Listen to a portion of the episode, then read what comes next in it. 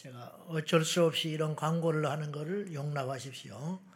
제가 좀 오해가 있어서 제가 3월 달에 미국에 집회를 간다고 어떻게 그렇게 알려져 가지고 연락들이 자꾸 오고 밤에도 연락이 오고 그래 가지고 제가 말을 해야겠다. 조금 좀 심해져서 그게 어떻게 된 거냐면은 몇 년 전에 3월 달에 갔어요.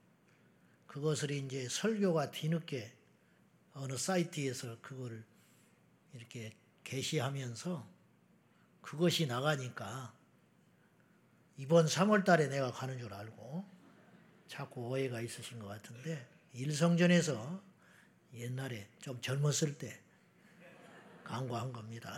네, 그렇게 이해하시고 당분간은 갈 일정이 없습니다. 명절이 되면 좋은 일도 많지만은 꼭 가슴 아픈 이렇게 뉴스가 한 번씩 나올 때가 있어요. 가족 간에 만났는데 살인 사건이 일어났니? 유산을 가지고 싸움이 나가지고 어떻게 하다가 우발적으로 칼부림을 했니?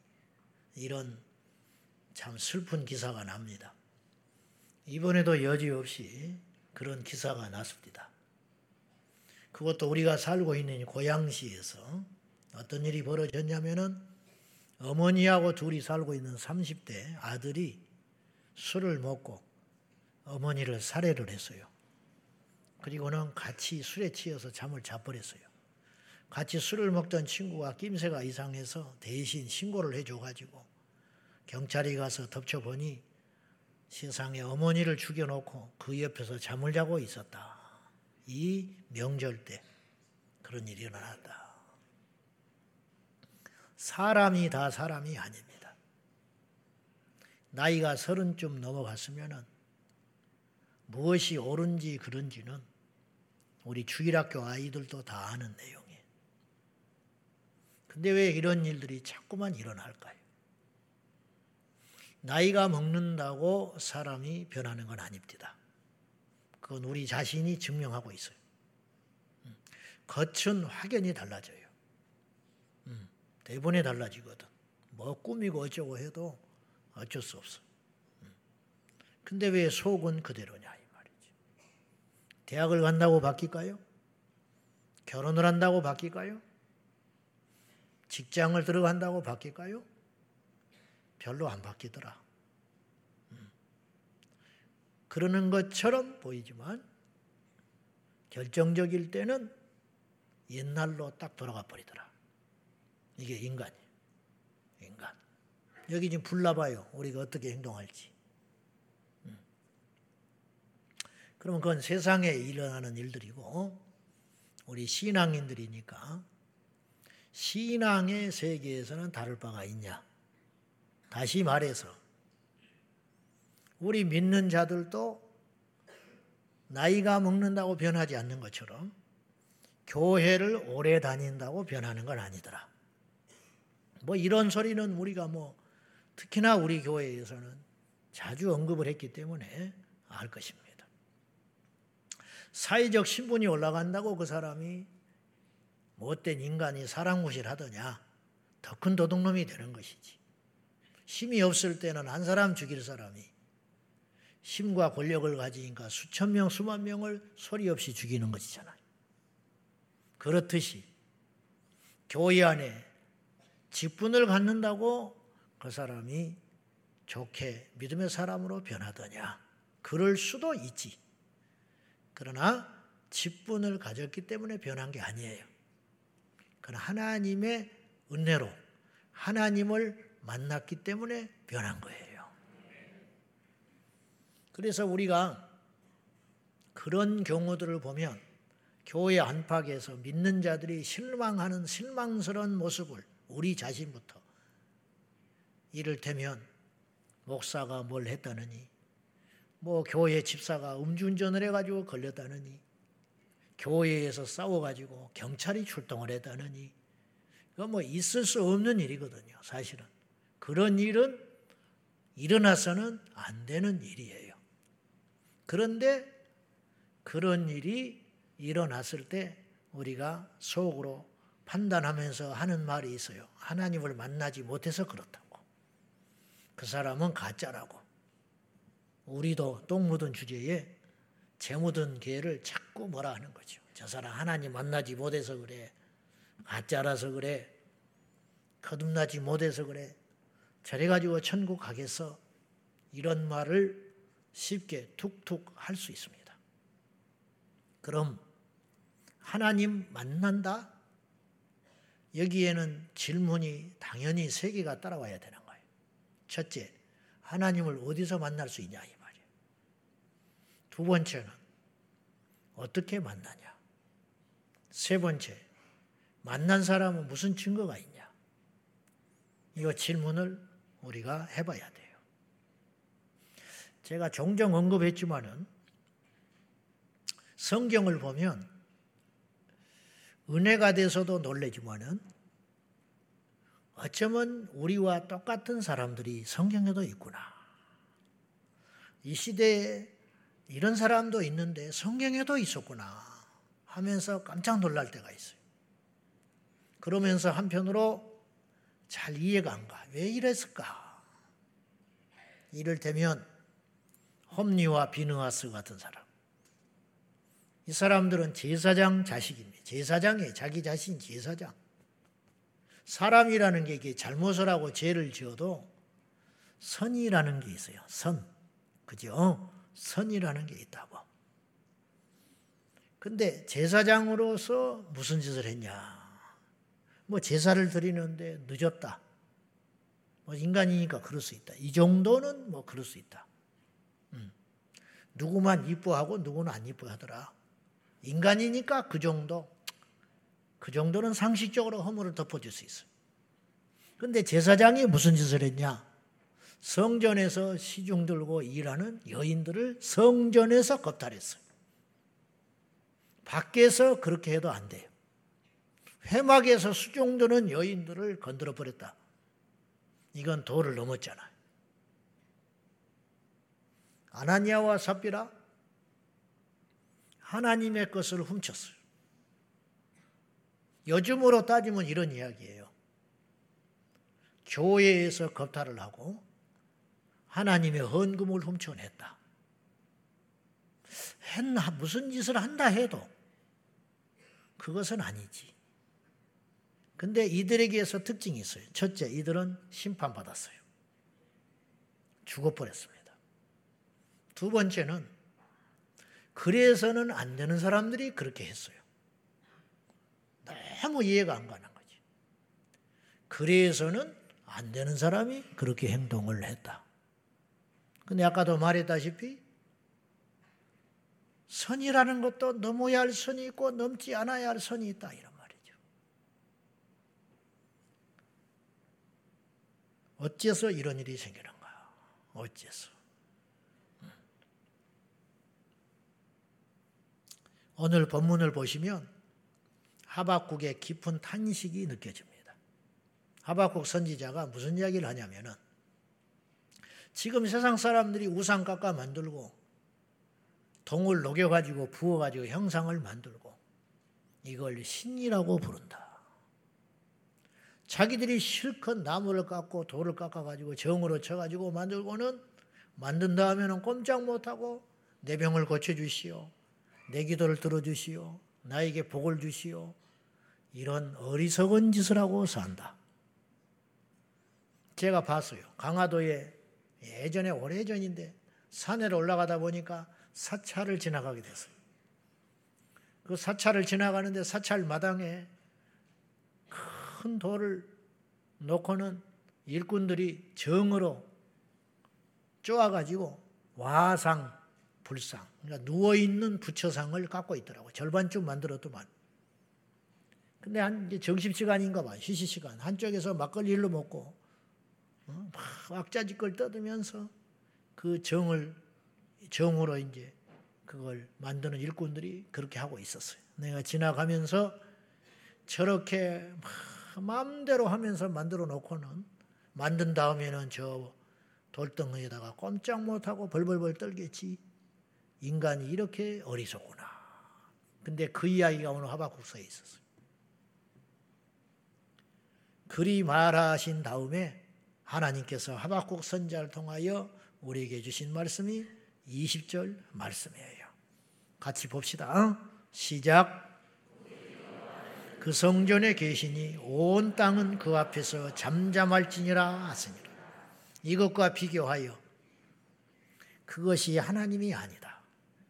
그 돌덩어리가 하나님이 아니야. 너희가 빚어 만든 그 나무 조각이 하나님이 아니야.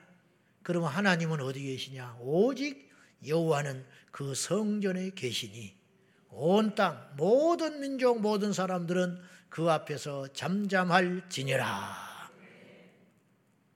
자, 이 말씀은 여러분이 어느 정도 다 들어보기도 하고 읽어보기도 했을 거예요.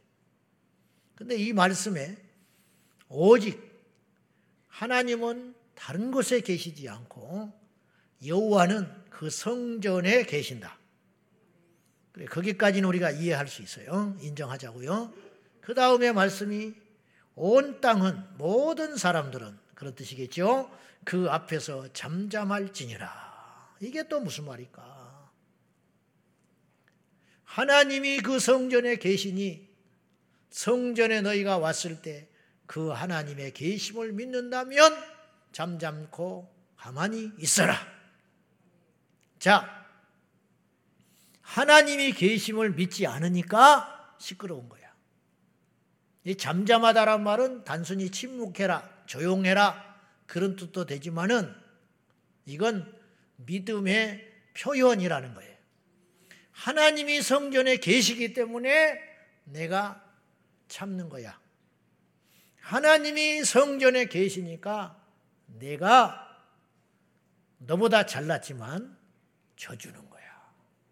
잠잠하다는 거지. 즉, 하나님이 계심을 믿는 자만이 잠잠할 수 있느니라. 그런 뜻이겠 자, 대통령을 만나려면 어디를 가야 돼요? 청와대? 요새는 없어요, 거기. 나중에 다른 사람이 되면 다시 들어갈지도 모르겠는데, 일단은 그분은 용산에 있어요. 용산에. 처음 들었어요? 용산에 있어요. 대통령을 만나려면 어디로 가야 돼? 가도 안 만나줘. 안 만나주는데, 일단 0.01%라도 얼굴이라도 보려면 용산이라는 곳을 가야 돼. 왜? 거기에 대통령이 있다니까. 변호사 만나려면 어디로 가야 돼? 한약방?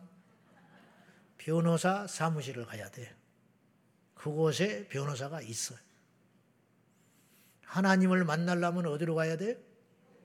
성전으로 가라. 그래서 오늘 주제가 뭐냐? 지금 교회에 대한 이야기 하잖아요. 교회에 하나님이 계신다. 믿으십니까? 근데 이걸 안 믿는 사람이 많아. 내 눈에는. 너무 많아. 그러니까 교회를 그렇게 다니는데 하나님을 못 만나. 왜 못 만나냐? 하나님이 안 계셔서 못 만나는 게 아니고 하나님이 계신 것을 인정하지 않아요. 자, 히브리서 11장 6절 말씀 보실래요? 다 같이 시작. 믿음이 없이는 하나님을 기쁘시게 하지 못하나니 하나님께 나아가는 자는 반드시 그가 계신 것과 또한 그가 자기를 찾는 자들에게 상 주시는 이심을 믿어야 할지니라. 가끔 성경을 읽다 보면 무릎을 탁 치는 말씀들이 나와요. 모든 말씀이 그렇지만은 은혜가 되고 놀랍지만은 어려운 말씀도 아니야. 너무 당연한 말씀인데 그 말씀을 읽으면 그냥 요즘에 젊은 친구들이 하는 말로 뼈 때리는 말씀이 있는 거예요. 다 맞아 맞아. 이건 뭐 어떻게 부정할 수가 없어. 그냥 저절로 고개가 끄덕끄덕해질 수 있는 우리가 그렇게 살고 안 살고 알고 모르고 쉽고 어렵고의 그런 차원을 뛰어넘어서 이 말씀을 딱 만나보면 야 맞아 맞아 근데 내가 이걸 몰랐네 맞아 맞아 근데 내가 이렇게 이걸 못 살고 있네 맞아 맞아 그런데 내가 보니까 이 세상이 정말 이렇게 돼가고 있네 그런 걸 만날 때가 있는데 그 말씀 중에 하나가 바로 히브리서 11장 6절이라고 저는 생각해요. 믿음이 없이는 하나님을 기쁘시게 할 수 없나니 하나님께 나오는 자는 반드시라는 말을 붙였어요. 왜 그럴까? 다른 걸로는 안 된다. 아무리 잘난 것도 필요가 없다. 열심도 필요 없다. 반드시 그가 계신 것을 믿어야 할 것이고 그가 계신 것을 믿는 자에게는 하나님께서 상을 주심을 믿어라. 상 준다는 건 뭐냐면 응답해 주신다. 구원해 주신다. 해결해 주신다. 고쳐 주신다. 뭐 여러 의미가 담겨져 있겠지요. 하나님께 나올 때는 반드시 하나를 꼭 갖고 나와야 한다. 그가 이곳에 계신다. 그것을 믿음으로 나오는 자는 하나님을 만나서 하나님을 만나면 어떤 일이 일어나느냐? 좋은 일이 일어난다. 여러분, 강도를 만나면 죽을 일이 생기고 사기꾼 만나면 돈 털 일이 생기고 그러지 않겠소. 의사를 만나면 치료받을 일이 생기고 상담사를 만나면 상담할 일이 생길 것이고 하나님을 만나면 살 길이 열린다 이 말이죠. 마귀를 만나면 지옥길에 가는 거야. 원수 마귀를 만나면 사망의 길에 가게 된다 이 말이에요. 그러나 하나님을 만나면 살 길이 열릴 거 아니요. 하나님을 만나면 길이 보일 거 아니요. 그래서 예수께서 말씀하시기를 내가 곧 길이요 진리요 생명이니라. 절망, 망함, 실패, 온갖 일을 세상에서 다 만난 사람도 예수님 만나면 길을 찾았어요. 아, 내가 이렇게 인생을 살아야겠구나. 베드로가 길을 못 찾고 헤매던 사람이거든요. 고기만 잡던 사람이야. 잡아도 의미가 없어. 그런데 길을 찾게 됐어요. 니고데모 길을 못 찾고 헤매는 사람이에요. 니고데모는 엄청나게 많이 배운 사람이에요. 니고데모는 율법학자고 사람들한테 존경과 사랑을 받는 그런 존재였어요. 근데 길을 못 찾아서 헤매고 다니는 거야. 근데 예수님 만나서 길을 발견하게 됐어요. 살인마 고재봉은 사람을 죽이고 옥에서 이 세상과 단절하고 이제 갈 것은 죽음밖에 없다고 눈에 불을 켜고 그렇게 추구하던 야생마와 같은 인생이었어. 들고양이 같은 인생. 그런데 그 고재봉이가 우리 주님을 만나고 나서 하나님을 만나고 나서 진리를 발견하고 생명을 얻게 되니까 그가 죽기까지 2천 명에게 복음을 전하고 죽었다 이 말이에요. 왜 이렇게 되는가? 여러분 우리 중에 아무리 못된 인생이라 할지라도 고재봉이 같은 사람은 이 자리에 없어요. 여러분이 아무리 힘들고 낙심되고 절망되고 내가 오늘 죽지 못해 사는 인생이라 할지라도 그런 인생은 없어요. 그러므로 주님 안에서 희망을 가질 수 있는데 그건 뭐냐? 주님만 만나면 우리 인생은 그때부터 새롭게 길이 열리기 시작한다. 부자 된다는 말이 아니에요, 제 말은. 병이 낫는다는 말이 아니에요. 날 수도 있고 안 날 수도 있어요. 부자 될 수도 있고 안 될 수도 있어요. 그러나 한 가지는 확실하게 보장할 수 있는데 여러분의 이름이 천국에 기록될 수는 있다 이 말이죠. 얼마나 놀라운 복이냐 이 말이죠. 그 열쇠는 어디에 있느냐? 하나님을 만남에 있다 이 말. 하나님을 만남에 있다. 그러면 하나님을 어디서 만나느냐? 하나님은 다른 곳에 있지 아니하다. 오직 여호와는 그 성전에 계시니. 오직 하나님은 어디에 계시느냐? 교회에 계시는 거예요. 여러분, 하나님은 사실 어디든지 계셔요. 심지어 우리 마음에도 계신다. 이 좁아 터진 마음에도 하나님이 계신다. 우리가 그런 말 하자. 하나님이 어디에 내 마음에 계신다고. 그건 거짓말 아니에요. 거짓말은 아니야. 요셉이 종살이하고 옥살이 할 때도 죄인으로 억울하게 몰려서 옥살이 할 때도 하나님은 그곳에 함께 하셨다고 성경은 이야기하고 있어요. 종살이 할 때도 요셉과 하나님이 함께 하셨어요. 옥살이 할 때도 하나님이 함께 하셨어요. 그래서 함께 하니까 어떤 일이 벌어지느냐? 형통하였더라. 하나님이 그곳에 함께 하셨다. 하나님이 우리와 지금 함께 하시는 거예요. 그런데 하나님은 모든 곳에 어디든지 계시지만 하나님은 특별히 이곳에만 계신다. 무슨 말이냐고요? 그것이 성경의 진리예요. 무슨 말이냐? 원래 하나님은 모든 곳에 계셨고 지금도 계시는데 하나님이 특정하게 어느 곳에만 계시다겠다고 말씀하신 적이 있어요. 그렇게 말하기 시작하는 시점이 생겼어요. 그건 뭐냐? 언제부터였느냐? 성막이 출현하면서부터예요. 여러분 아브라함 때는 성막이 없었어요. 성전도 없었어요. 당연히 교회도 없었어요. 그래서 아브라함은 가는 곳마다 믿음으로 재단을 쌓고 제사를 드렸어요. 그것도 하나님이 기뻐 받았어요. 야, 너 왜 아무 데서나 나한테 제사를 드려? 그렇게 말하신 적이 없어요. 그러니까 그 당시에는 장소나 시의 문제가 아니에요. 마음의 중심만 있으면 하나님이 그 제사를 기쁘게 받았다는 걸 알 수가 있어요. 가인과 아벨도 성전에서 제사 드린 사람이 아니에요.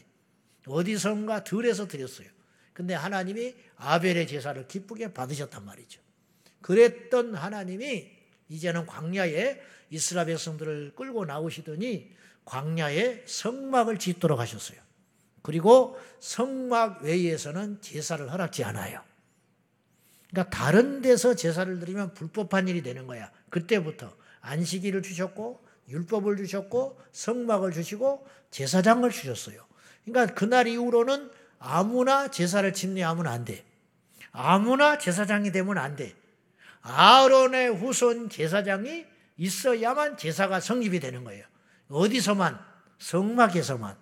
그러던 하나님이 이제 가나안 땅에 들어가시더니 특별한 곳을 지정하셔서 그곳에서 또한 제사를 드리라고 모세를 통하여 명령을 하셨어요. 자, 신명기서 26장 2절입니다. 2절만 봅시다. 시작. 여호와께서 내게 주신 땅에서 그 토지 모든 소산의 만물을 거둔 후에 그것을 취하여 강주리에 담고 내 하나님 여호와께서 그 이름을 두시려고 택하신 곳으로 그것을 가지고 가서 자 가나안 땅에 들어가면 그곳에서 얻는 첫 수확물이 있을 거라는 거예요. 그걸 너희들이 먹고 마시지 말고 그 첫 수확물은 특별한 의미가 있으므로 내게 돌려라. 하나님께 드려야 돼. 하나님께 드리려면 어디서 드리냐는 거예요. 아무 데서나 드리지 못하게 하시고 여호와께서 당신의 이름을 두신 특별한 곳이 있다. 이것이 어디냐? 성막 언약궤. 그러니까 이스라엘 백성들이 성막 짊어지고 가나안 땅에 입성하잖아요. 그래서 성막을 차려놓고 이스라엘 백성들이 그 땅에 정착을 해요. 이제는 옮겨 다닐 필요가 없게 된 거야. 그러나 성막의 언약궤를 모셔놓고 이스라엘 백성들이 계속 제사를 드리도록 하나님이 명령했다는 거예요. 근데 이것이 실패했어요. 그래서 사사기의 비극이 일어나는 거죠.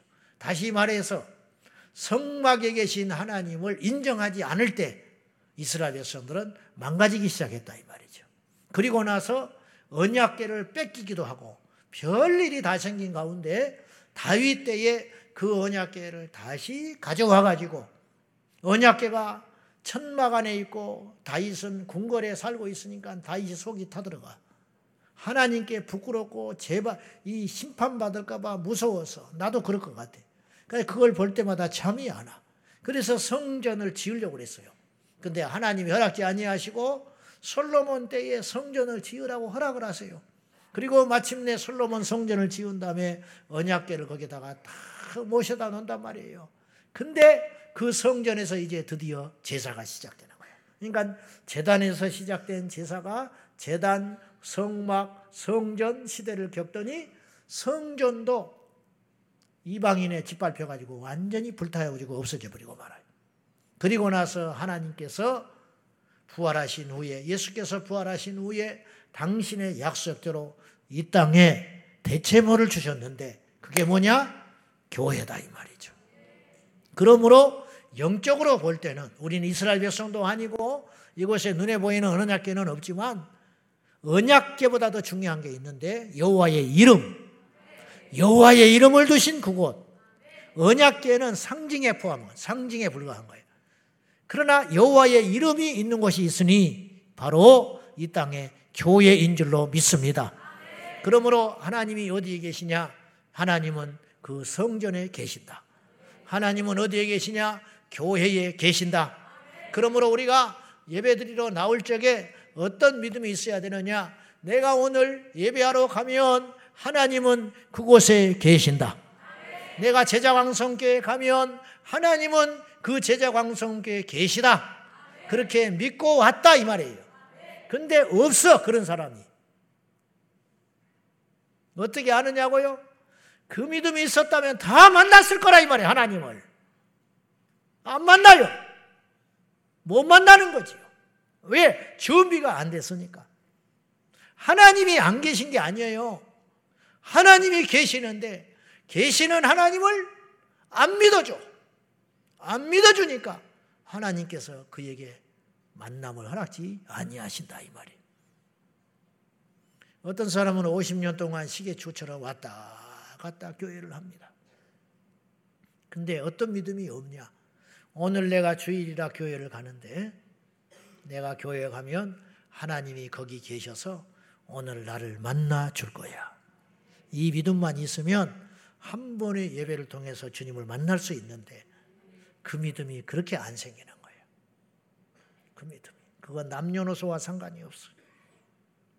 오늘 우리가 온 세대 예배를 드리고 있습니다. 어리니까 떠들어도 됩니까? 여러분 영혼은 똑같아요. 얘들도 안 믿으면 지옥 갑니다. 얘들도 안 믿으면 지옥 가요. 어리다고 봐주지 않아요. 하나님은 어리다고 무시하지도 않습니다. 어린 사무엘에게 찾아오셔서 말씀을 하셨습니다. 그 어린 사무엘을 어리다고 차별하지도 않습니다. 어리다고 복 안 주시는 분도 아닙니다. 마찬가지로 거꾸로 말하면 어리다고 하나님은 봐주시지 않는다. 똑같습니다. 영혼의 무게와 가치는 똑같은 것입니다. 그러므로 예배도 마찬가지로. 제가 삼각산에 가서 초등학교 1, 2학년짜리 아이들이 형제가 무릎을 꿇고 방언 기도를 두 시간 하는 걸 내가 봤어요. 어른도 그렇게 못해. 애들이 그렇게 해. 왜 그것이 가능하냐? 하나님을 만났기 때문에. 걔들 지금 뭐가 돼도 됐을 거예요. 그대로 쭉 갔으면. 초등학교 1, 2학년쯤 되는 애들이 형제가 무릎을 꿇고 그 산에서 어른도 그렇게 못하다니까. 방언을 해, 하면서 울면서 기도를 하는데 걔들도 회개합니다. 걔들도 회개하고 걔들도 귀신 쫓고 걔들도 성령의 불을 받는 걸 내가 봤어요. 똑같아요. 그러면 그들과 나이만 많지 연수만 늘어나지 판단하고 있는 교회 중직자와는 어떤 차이가 있는가? 어떤 믿음에서 그런 믿음의 갈림길이 생겼는가? 다른 것 없어요. 하나님이 계시다고 믿는 믿음과 하나님을 무시하는 믿음이 바로 그렇게 큰 차이를 가져온 것이다. 그런 뜻이에요. 초신자니까 성경책 안 가져와도 됩니까? 초신자니까 늦어도 되는 것입니까? 거꾸로 나는 오늘 지금 예배를 세 번째 드린다. 그러니까 그냥 얼른 끝내라. 내가 명색이 목사다. 내가 은퇴한 목사다 말이죠. 은퇴했다고 교회 안 오고 집에서 가정재단 쌓는 사람 있을 수 있어요. 아닙니다, 그거. 하나님은 성전에 계십니다. 온라인 예배 웃기고 있네. 하나님은 유튜브에 없어요. 하나님은 핸드폰에 없어요. 하나님은 이곳에 계세요. 우리 교회만 계시는 건 아니고 하나님은 교단과 교파를 초월하여 그분의 이름이 있는 이 땅의 모든 교회에 기다리고 계신다 이 말이에요. 그럼 그분을 만나러 갈 때 우리에게 어떤 믿음이 있어야 된다? 하나님은 그곳에 계시다. 그분 만나러 가자. 이 믿음 갖기가 그렇게 어려운 거예요. 그 믿음만 있다면 우리가 어찌 하나님을 만나지 못하겠는가 하는 것이에요. 교회 나올 때 여러분 뭘 준비해야 됩니까? 설교자는 뭘 준비해야 할까요?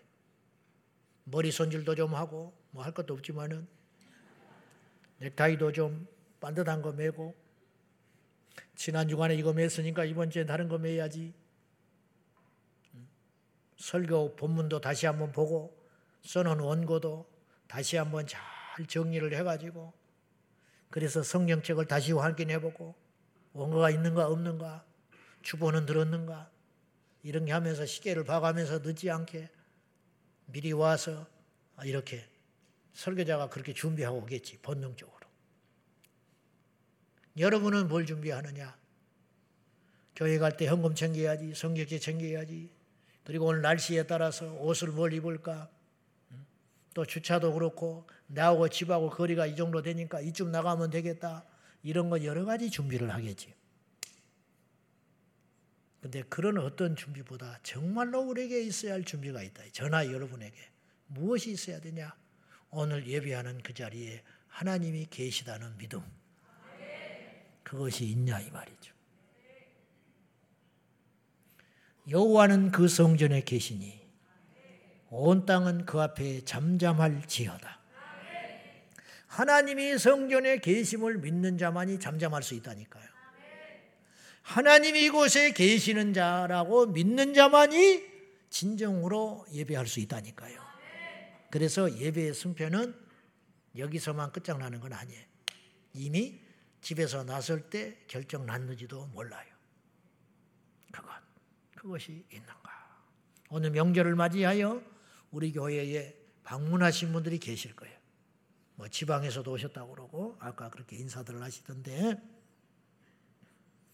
제자 왕성께 한번 가보자. 가까운 데 왔으니까 그런 분도 계실 것이고 이 주변에 자녀들이나 부모들 방문했다가 창문 너머에 십자가가 있네. 어, 보니까 교단이 장로교 통합측이구나. 이상한 데는 아니니까 한번 가보자. 그래서 온 분도 있을 거예요. 그래서 이렇게 둘러둘러 보고, 아, 본당이 이 정도 앉겠구나. 아, 명절인데 사람들이 많구나. 아이고, 여기도 주차 때문에 복잡하겠구나. 와, 저 목사 설교 엄청 길게 하는구나.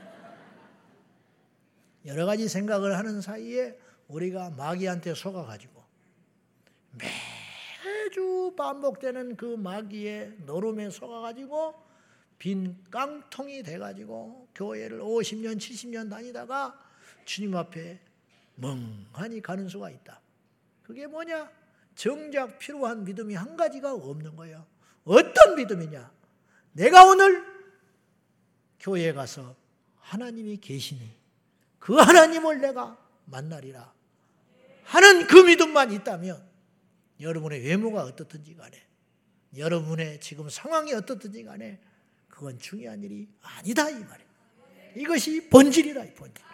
헌금이 없으면 어때? 할 수 없는 것이지. 없는데 없다고 교회를 못 나온다는 것은 하나님을 믿지 못하는 거예요.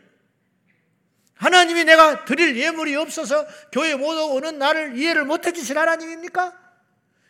그것 때문에 교회를 못 왔다면 그 사람은 가짜야. 그 사람은 사람을 계속 주목하면서 교회를 다녔다는 거예요. 가짜. 아무개 때문에 내가 교회 못 가겠다. 그 가짜지. 그 사람 때문에 지금 교회 다녀준 거야, 지금. 목사 때문에 왜 교회를 다닙니까? 목사한테 실망했다고요? 그 설교 한 편에 상처받았다고요? 아무개 때문에 내가 교회 더 이상 못 다니겠다고요? 나타내는 거예요. 나는 지금까지 하나님 없이 하나님 만나러 교회 다닌 게 아니라 사람 만나러 다녔다. 나는 지금까지 내 취미로 교회 다녔다. 내가 좋아서 다녔다. 그러니까 나가 떨어져 버리는 한 방에. 그런 가짜 믿음 갖지 말고 비가 와도 비, 눈이 와도 누가 뭐라 해도 나에게는 하나님만 계시면 된다. 왜 그 믿음 갖기가 그렇게 어렵냐고요. 왜 그렇게 어렵냐고, 그 믿음 갖기가.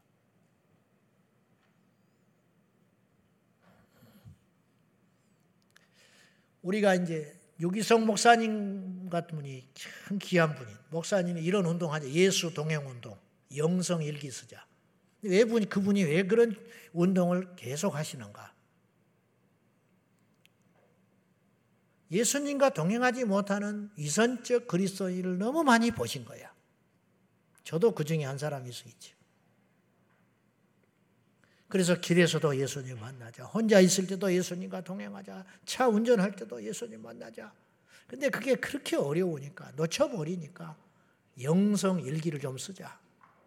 우리가 일기를 쓰면 우리를 돌아봐서 반성이 되고, 가계부를 쓰면 돈이 절약이 되듯이, 영성 일기를 쓰면 내가 오늘 또 이 부분에서 하나님을 놓쳐버렸구나.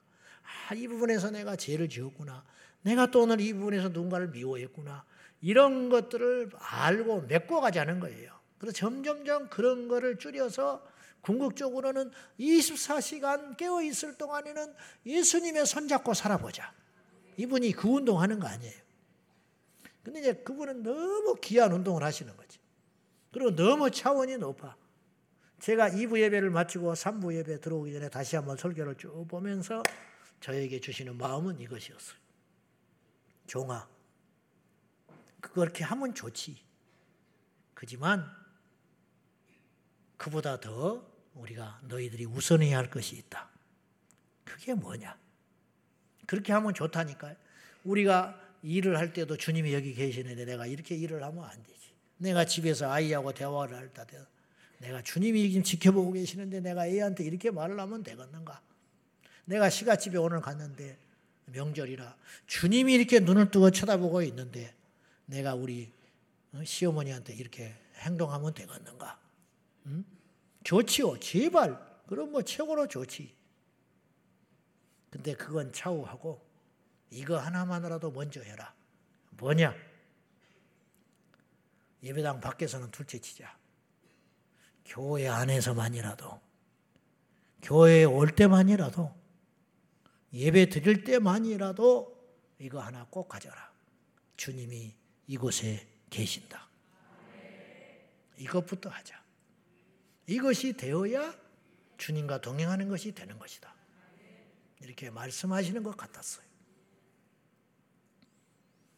오늘 말씀을 매줌 하면서 저도 목사로서 다시 한번 저도 이제 그 마음을 항상 가지려고 애는 쓰지만은 목사이기 때문에 그런 것이기도 하고 그것이 목사의 복이라면 복인데 철야 때도 그렇고 새벽 기도도 그렇고 주일 예배도 그렇고 강단에 올 때마다 하나님이 여기 계시는데 하나님이 보고 계시는데 내가 제대로 해야지.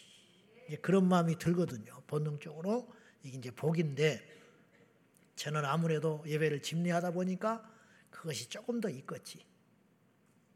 근데 저만 그렇게 마음을 먹을 것이 아니라 밖에 나가서는 나도 교통신호 위반도 하고 그래요. 나도. 나도. 그리고 누가 막 안 가고 있으면 빵빵 하기도 하고 그러고 그리고 지나가면서 이렇게 쳐다보기도 하고 그래. 저런 것들이 운전하러 나왔구나. 그렇게 하고 그 인간이야. 교인 태우고 달 때는 안 그러지. 혼자 있을 때 1년에 한두 번은 그런 게 나와. 음. 그러나 교회에서는 안 그렇잖아요. 그걸 이선이라고 말하지 말고 여러분들도 마찬가지. 일단 교회 안에서만이라도 이곳에 하나님이 계신다. 예배 때 하나님이 계신다. 제자 강성교에 계신 하나님을 오늘 내가 주일날 가서 만나자. 그 마음을 먼저 갖는 것도 결코 작은 믿음은 아니더라.